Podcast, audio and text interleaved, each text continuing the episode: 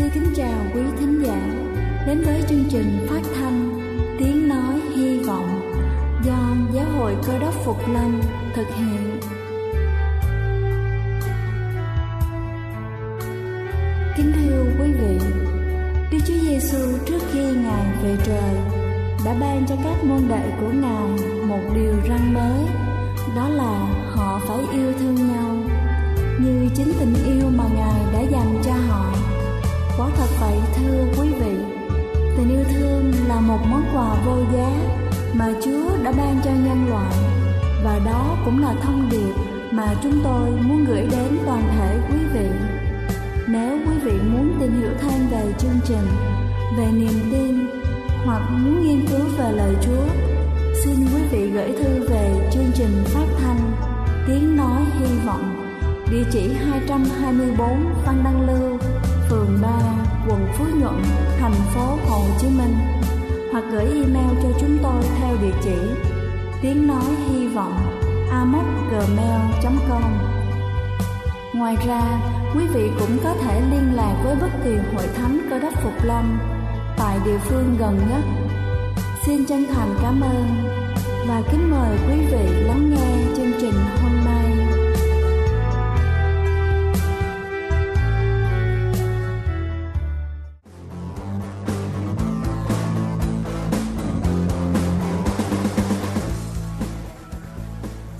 Chào quý vị khán giả.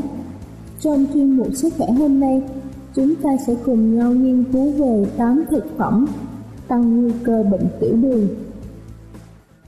Bệnh tiểu đường tiếp 2 có thể gặp ở mọi lứa tuổi, mặc dù các nghiên cứu không chỉ ra loại thực phẩm nào trực tiếp gây nên bệnh tiểu đường.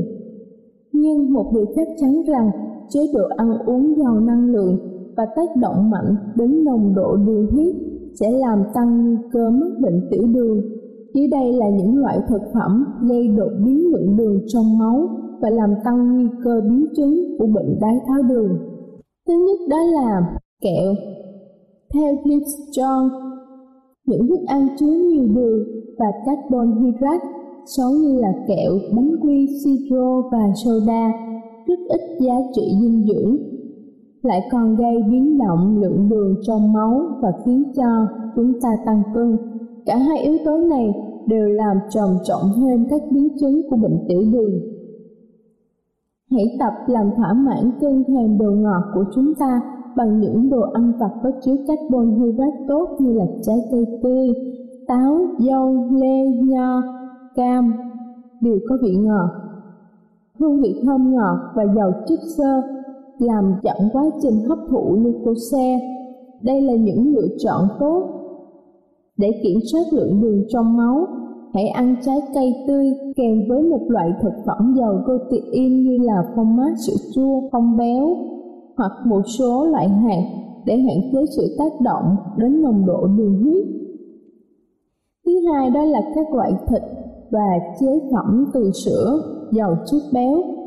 Các loại thịt và thực phẩm từ sữa giàu chất béo là nguồn cung cấp dồi dào chất béo bão hòa, một loại chất béo xấu làm tăng nguy cơ mắc bệnh tiểu đường type 2 và bệnh tim mạch. Hiệp hội Tiểu đường Mỹ khuyến cáo nên hạn chế hấp thụ chất béo bão hòa, không để hàm lượng này vượt quá 7% tổng số calo tiêu thụ hàng ngày.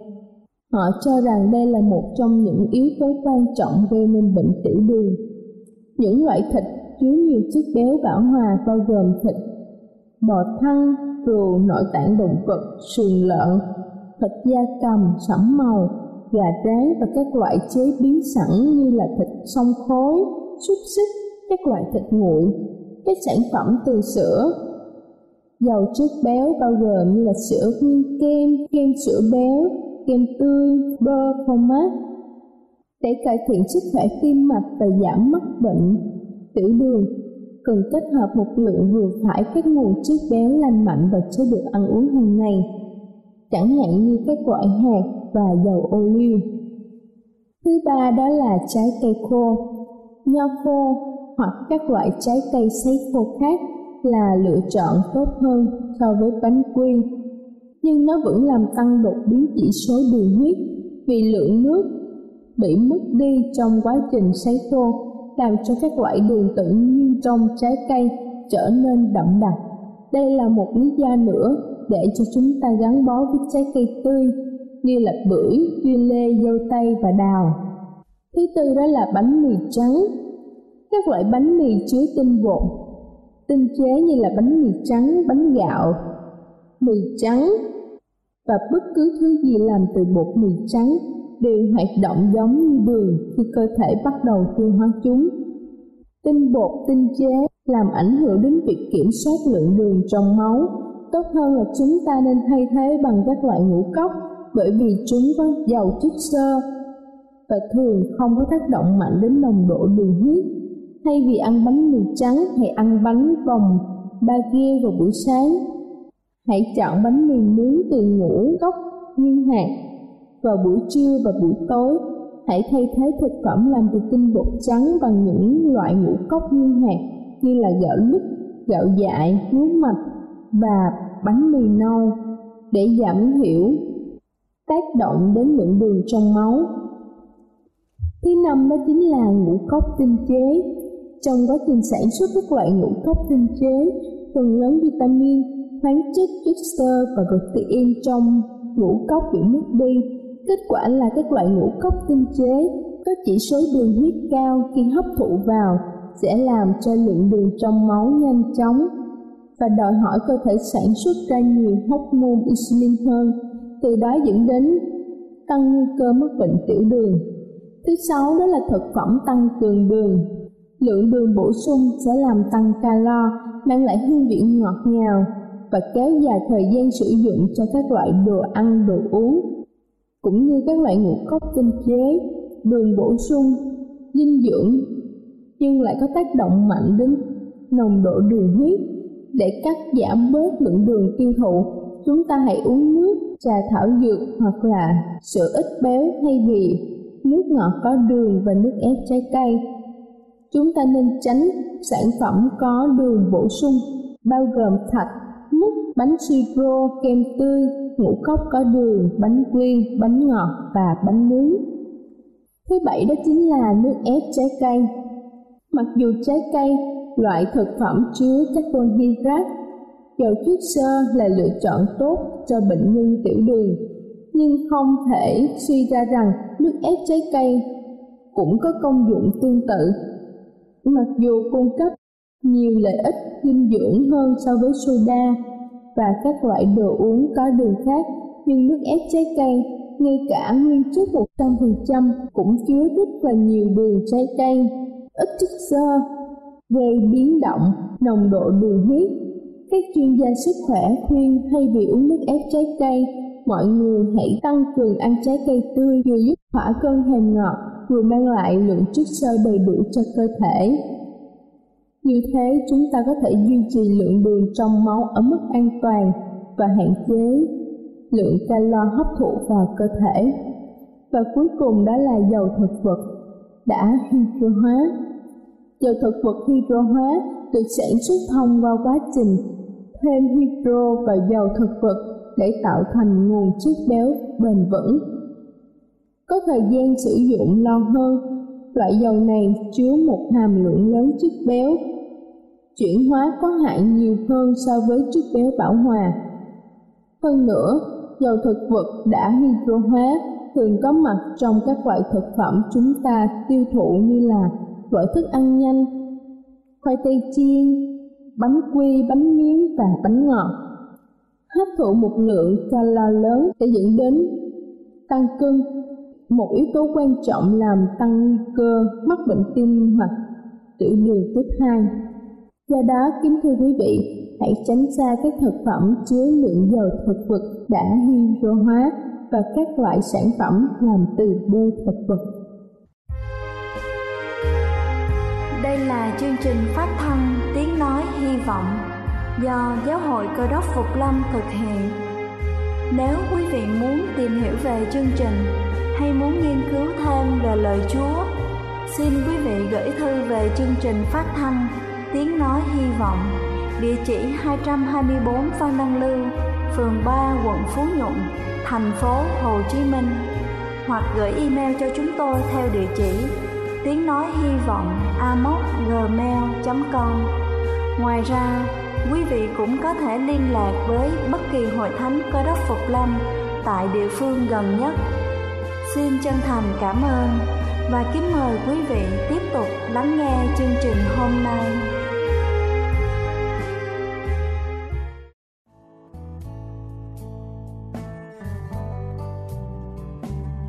Kính thưa quý vị, và giờ này trước khi chúng ta lắng lòng để nghe sứ điệp ngày hôm nay với chủ đề nhiệm vụ của chúng ta, xin kính mời quý vị cùng lắng nghe bản thánh nhạc tôn vinh danh tuyệt vời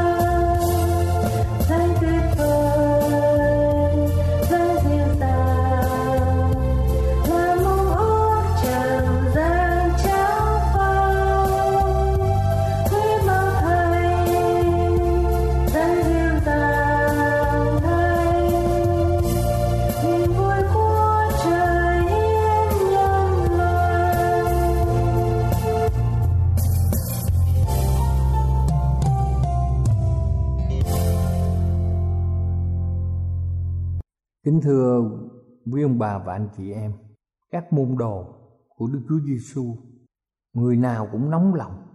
Họ muốn biết thời điểm chính xác về sự xuất hiện của nước Đức Chúa Trời.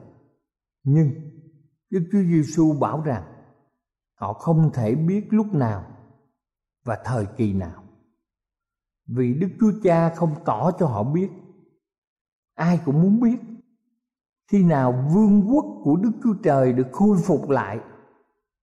Nhưng chúng ta biết rằng đây không phải là điều quan trọng nhất mà các môn đồ cần tìm hiểu. Họ cần phải đi theo đức thầy. Họ cần là phải cầu nguyện, cần chờ đợi tỉnh thức và làm việc. Họ phải là những người thể hiện bản tánh của đấng cơ đốc cho thế gian này điều cần thiết cho một đời sống trải nghiệm của một người cơ đốc thành công trong thời các sứ đồ cũng là nhiệm vụ của chúng ta hôm nay. Kinh thánh viết rằng, ngài đáp rằng kỳ hạn và ngày giờ mà cha đã tự quyền định lấy, ấy là việc các ngươi chẳng nên biết. Nhưng khi đức thánh linh giáng trên các ngươi, thì các ngươi sẽ nhận lấy quyền phép và chúng ta biết rằng sau khi đức thánh linh giáng trên các sứ đồ, họ sẽ làm gì? Trong sách công vụ đoạn 1 câu 7 và câu 8 viết như sau. Làm chứng về ta tại thành Jerusalem. Cả xứ Jude xứ Samari cho đến cùng trái đất. Cho nên mỗi người chúng ta có nhiệm vụ quan trọng là chúng ta hãy chờ đợi kết quả và phải thường xuyên làm chứng. Đây là công việc mà chúng ta có thể dự phần vào với đức chúa trời. Thay vì sống trong sự nôn nóng, thay vì chỉ mong đợi các sự kiện đặc biệt xảy ra ở trong lịch sử nhân loại, chúng ta hãy tận dụng những cơ hội tốt nhất một cách khôn ngoan. Hãy làm những công việc cần phải làm để nhiều người được cứu. Nhờ ơn thánh linh, chúng ta hãy sống. Kết quả tốt. Chúng ta thực hiện nhiệm vụ hiện tại. Phân phát bánh sự sống. Không hòa theo lối suy nghĩ của thế gian. Hãy đến với những người đang xa dần lẽ thật. Thay vì chúng ta tìm cách suy đoán những việc liên quan đến ngày giờ và thời kỳ Chúa thiết lập nước Ngài và nhóm họp dân sự Ngài lại. Kính thưa quý bà và anh chị em, thiện và ác lúc nào cũng đang đấu tranh. Satan luôn sẵn sàng lấp đầy tâm trí của loài người bằng những học thuyết và sự tính toán, làm cho họ lệch hướng khỏi lẽ thật hiện tại và loại bỏ khỏi tâm trí việc đón nhận sứ điệp của thiên sứ thứ ba cho cả thế gian chính vì vậy, đấng cứu thế thường phải quở trách những người tự cho phép mình có quyền suy đoán và tìm hiểu những việc mà chúa chưa bày tỏ. Chúa giêsu đã đến thế gian để truyền đạt lẽ thật quan trọng cho nhân loại. Và ngài mong ước khắc sâu vào tâm trí họ những điều cần thiết là đón nhận và làm theo lời ngài truyền dạy, chỉ dẫn, là thực hiện nhiệm vụ hiện tại. Ngài cũng muốn họ hiểu rằng họ được đặt ân liên lạc với ngài mật thiết và thường xuyên mỗi ngày. Đức Chúa Giêsu phán trong gian đoạn 17 câu 3 Và sự sống đời đời là nhìn biết cha, Tức là Đức Chúa Trời có một và thật. Cùng Giêsu cơ đốc là đấng cha đã sai đến. Kính thưa quý ông bà, anh chị em, sự sống đời đời là một kết quả của một đời sống mà chúng ta đi theo chúa, là một kho tàng lớn lao nhất mà mọi người đều mong đợi. Như vậy được sự sống đời đời chúng ta phải biết nhìn biết đức chúa trời. Ngài có một và thật. Cùng Đức Chúa Giêsu cơ đốc là đấng được Đức Chúa Cha sai đến thế gian này. Ngài từ kẻ chết sống lại, thăng thiên và đang làm nhiệm vụ điều tra, phán xét ở thiên đàng. Tất cả điều đó đã được thực hiện. Và chúng ta có một tiêu đích cho chúng ta nhìn xem. Đừng bao giờ dán chặt mắt vào một thông tin nào dành cho dân sự chúa khi thông tin ấy đưa ra một thời điểm rõ ràng. Chúng ta không biết được ngày giờ nào là lúc mà chúa sẽ phục lâm chúng ta phải luôn luôn tỉnh thức. Chúng ta phải luôn luôn chờ đợi. Chúng ta phải luôn luôn cầu nguyện và luôn luôn làm việc. Vì sao đức chúa trời không cho chúng ta biết ngày và giờ mà ngài phục lâm? Bởi vì nếu ngài cho mọi người chúng ta biết trước, chúng ta sẽ không thực hiện theo đúng mục đích mà thông tin đó được loan ra. Do điều kiện vật chất trong vòng dân sự sẽ có sự trì trệ đối với công việc chuẩn bị cho một dân sự sẵn sàng ứng hầu trong ngày trọng đại sẽ đến. Chúng ta không sống trong lúc quá phấn khích. Chúng ta cũng không miệt mài trong việc nghiên cứu tính toán liên quan đến thời kỳ mà chúa không tiết lộ. Chúa giêsu đã bảo với các môn đồ rằng hãy tỉnh thức, nhưng không xác định cụ thể thời gian nào sẽ tỉnh thức những người theo chúa đang ở trong vị trí lắng nghe mệnh lệnh của người chỉ huy. Họ tỉnh thức, chờ đợi, cầu nguyện và làm việc. Như là họ đang đến gần thời điểm chúa sắp tái lâm. Nhưng không ai có thể biết trước khi nào thời điểm đó sẽ tới. Sách Matthew đoạn 24 câu 36 ghi rằng, về ngày và giờ đó chẳng ai biết chi cả. Kính thưa quý vị về ngày và giờ mà Chúa Giêsu phục lâm không có ai trên thế giới này có thể biết kể cả các thiên sứ ở trên trời chúng ta không thể nói hai ba năm năm năm nữa hay thời gian nào mà Chúa Giêsu sẽ đến chúng ta cũng không thể nào làm chậm lại ngày Chúa tái lâm bằng cách nói rằng không thể nào 10 năm, 20 năm nữa Chúa mới đến. Như vậy, nhiệm vụ của dân sự Chúa là gì? Là chỉnh sửa. Chúng ta phải lau sạch ngọn đèn, chỉnh sửa ngọn đèn của mình và thắp sáng ngọn đèn lên giống như người đang chờ chàng rể đến. Không có giây phút nào mà chúng ta chểnh mãn trong công việc đã được giao là việc cứu vớt linh hồn. Thời gian thử thách sắp đến, lúc kết thúc. Mỗi ngày trôi qua, số phận con người đang được định đoạt. Thậm chí, ngay trong nơi nhóm họp, chúng ta cũng không biết sắp tới có bao nhiêu người trong vòng chúng ta sẽ trở về với các bụi. Hiện tại chúng ta chỉ biết là đời sống con người trôi qua rất nhanh. Không có một giây phút nào ở trên thế giới này là an toàn trừ khi chúng ta quyết định ẩn náu ở trong chúa. Mọi người chúng ta cần kêu gọi để làm chứng đạo. Chúng ta phải nhờ ơn đức thánh linh để rao giảng lẽ thật của Chúa cho mọi người.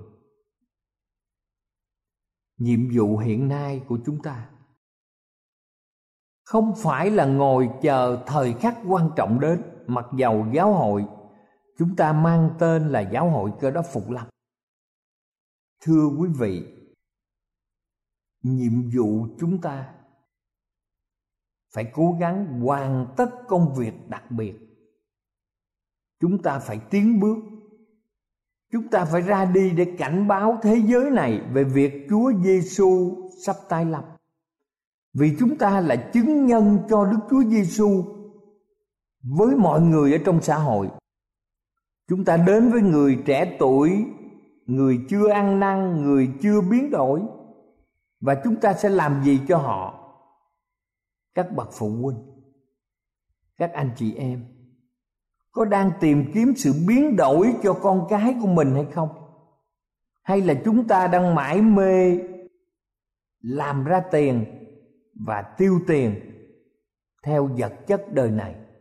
Đến mức chúng ta không còn nhiệt tình cố gắng cộng tác với chúa ông bà, anh chị em có cảm kích việc làm của đức thánh linh hay không?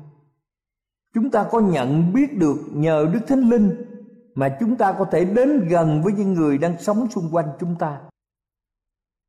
Liệu chúng ta có thể quên hết những lời kêu gọi tha thiết dành cho mình?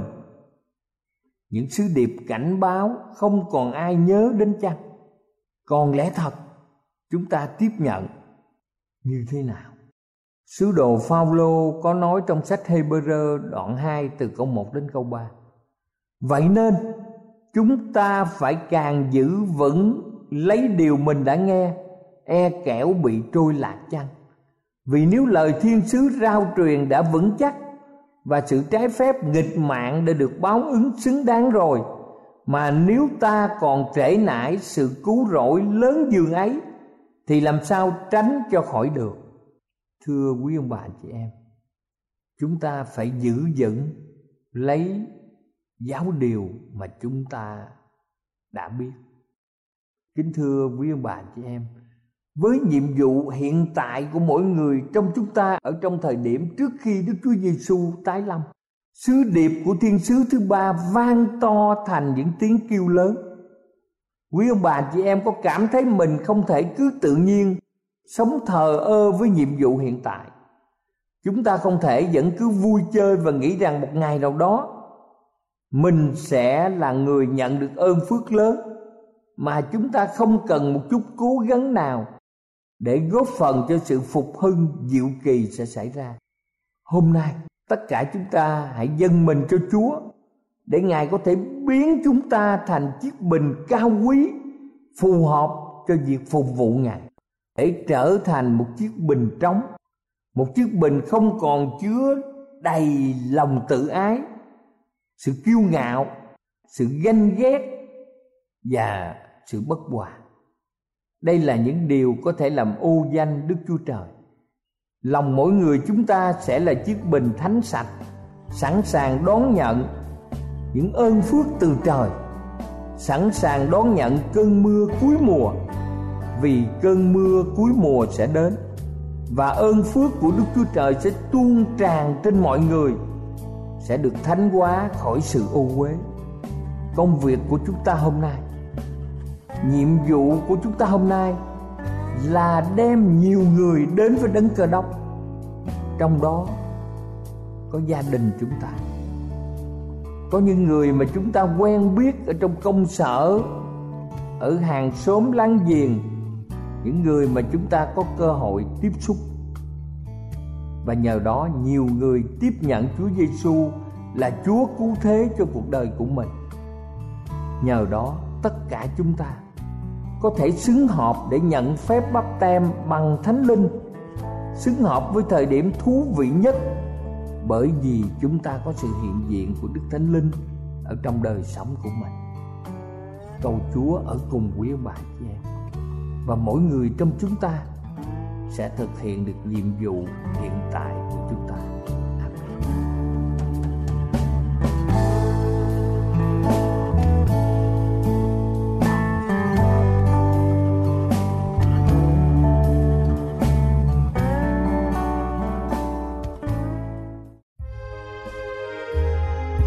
Đây là chương trình phát thanh Tiếng Nói Hy Vọng do Giáo hội Cơ đốc Phục Lâm thực hiện.